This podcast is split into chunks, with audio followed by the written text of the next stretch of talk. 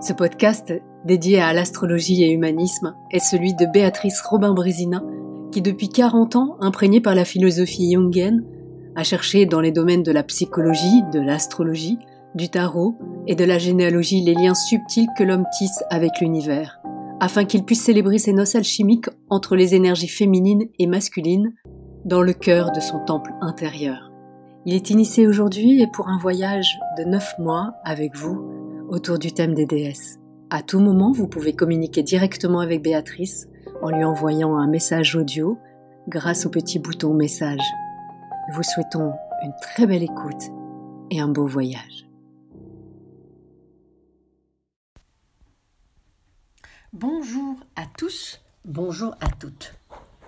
Nous nous retrouvons aujourd'hui pour une nouvelle déesse, le récit numéro 17.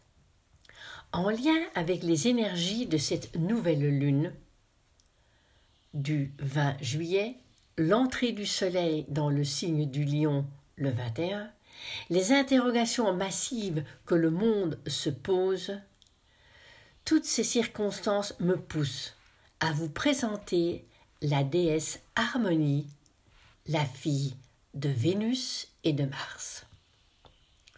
Selon les récits en lien avec la naissance d'harmonie, il est dit qu'elle serait le fruit de l'union de Mars et de Vénus, une union issue d'une rencontre passionnelle mais interdite. D'un côté, le dieu de la guerre, Mars, de l'autre côté, la déesse de l'amour, de la fécondité et de la beauté, Vénus, donnant naissance à une âme qui va incarner la paix, l'équilibre des mondes dont le nom est harmonie. Ce nom résonne dans nos cœurs, car l'harmonie, c'est ce que nous recherchons. Nous en rêvons depuis notre départ de la source. Et que dans cette densité très saturnienne, nous ne la trouvons pas facilement. Ce mythe interpelle, car peu importe nos parents, notre hérédité, nous pouvons être différents, il n'y a pas forcément cause à effet. En me penchant sur l'essence de cette histoire, on pourrait prendre du recul aussi par rapport à l'importance qu'on accorde à notre généalogie, 20% uniquement. Si l'influx familial nous impacte, nos histoires d'âme sont tout aussi présentes. Dans nos mémoires, dans nos extensions, dans notre multidimensionnalité. Combien d'entre nous ressentons dès le départ que notre famille ne nous convient pas? Car nous nous sentons si différents, nous demandons parfois si nous n'avons pas été adoptés. Notre hérédité pourrait-elle provenir d'autres filiations, d'autres plans? Ce qui me semble intéressant dans ce mythe, c'est que l'harmonie peut naître partout, dans les endroits parfois les plus sombres, les plus hostiles. Cela me rappelle la lettre hébraïque 19, que ce soleil de minuit, que dans l'ombre et que parfois la nuit et l'ombre ont tant été aimés qu'ils sont devenus beauté et harmonie. Donc, dans ce mythe, on dit que l'harmonie peut naître de partout, il suffit de le souhaiter, de poser l'intention et de se donner les moyens pour le manifester. Ce principe, nous pourrions l'adopter dans différents domaines de notre vie. Si nous évoquons par exemple la peur, nous allons les mettre et attirer des situations de peur. Si nous sommes en permanence dans l'angoisse, nous allons attirer des, des scénarios qui vont provoquer ces émotions d'angoisse. Si nous alimentons ou si nous nous alimentons de pensées négatives, sombres, nous allons attirer des égrégores de ce type. Par contre, si nous restons à l'écoute de notre côté lumineux, automatiquement le chemin qui s'ouvrira devant nous sera bien différent. Oui, nous sommes des aimants qui cherchons à aimanter l'amour.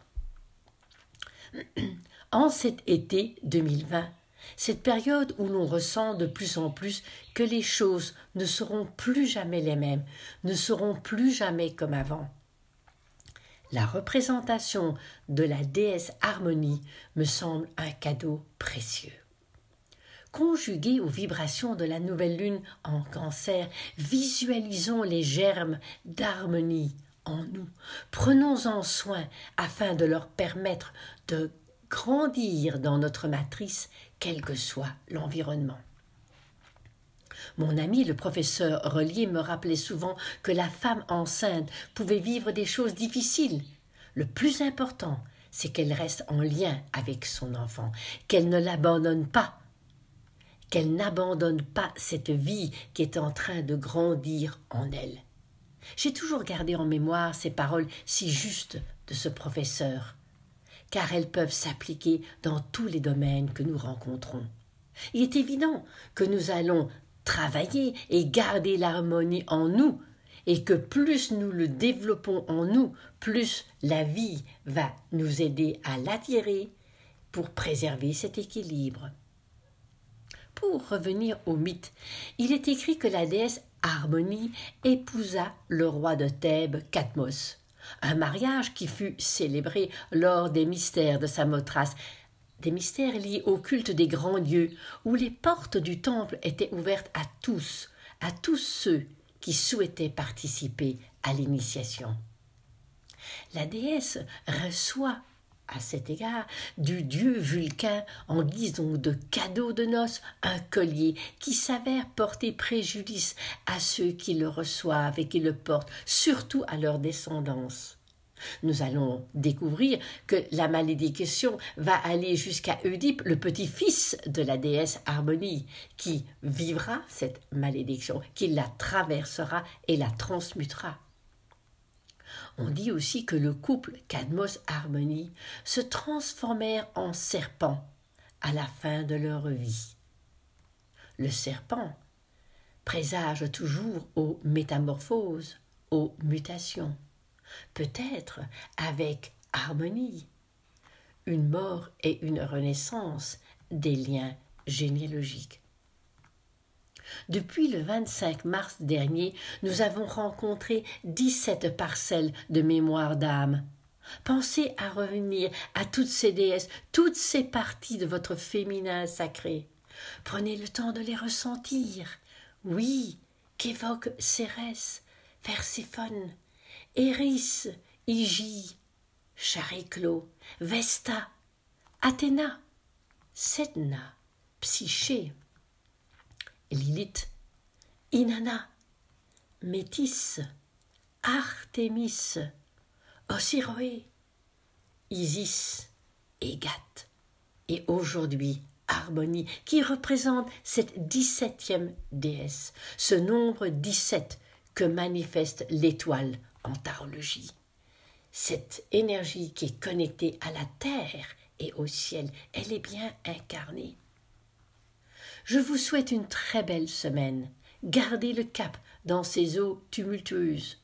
Nous nous retrouverons lundi prochain avec une dix-huitième déesse dans les récits de mémoire d'âme.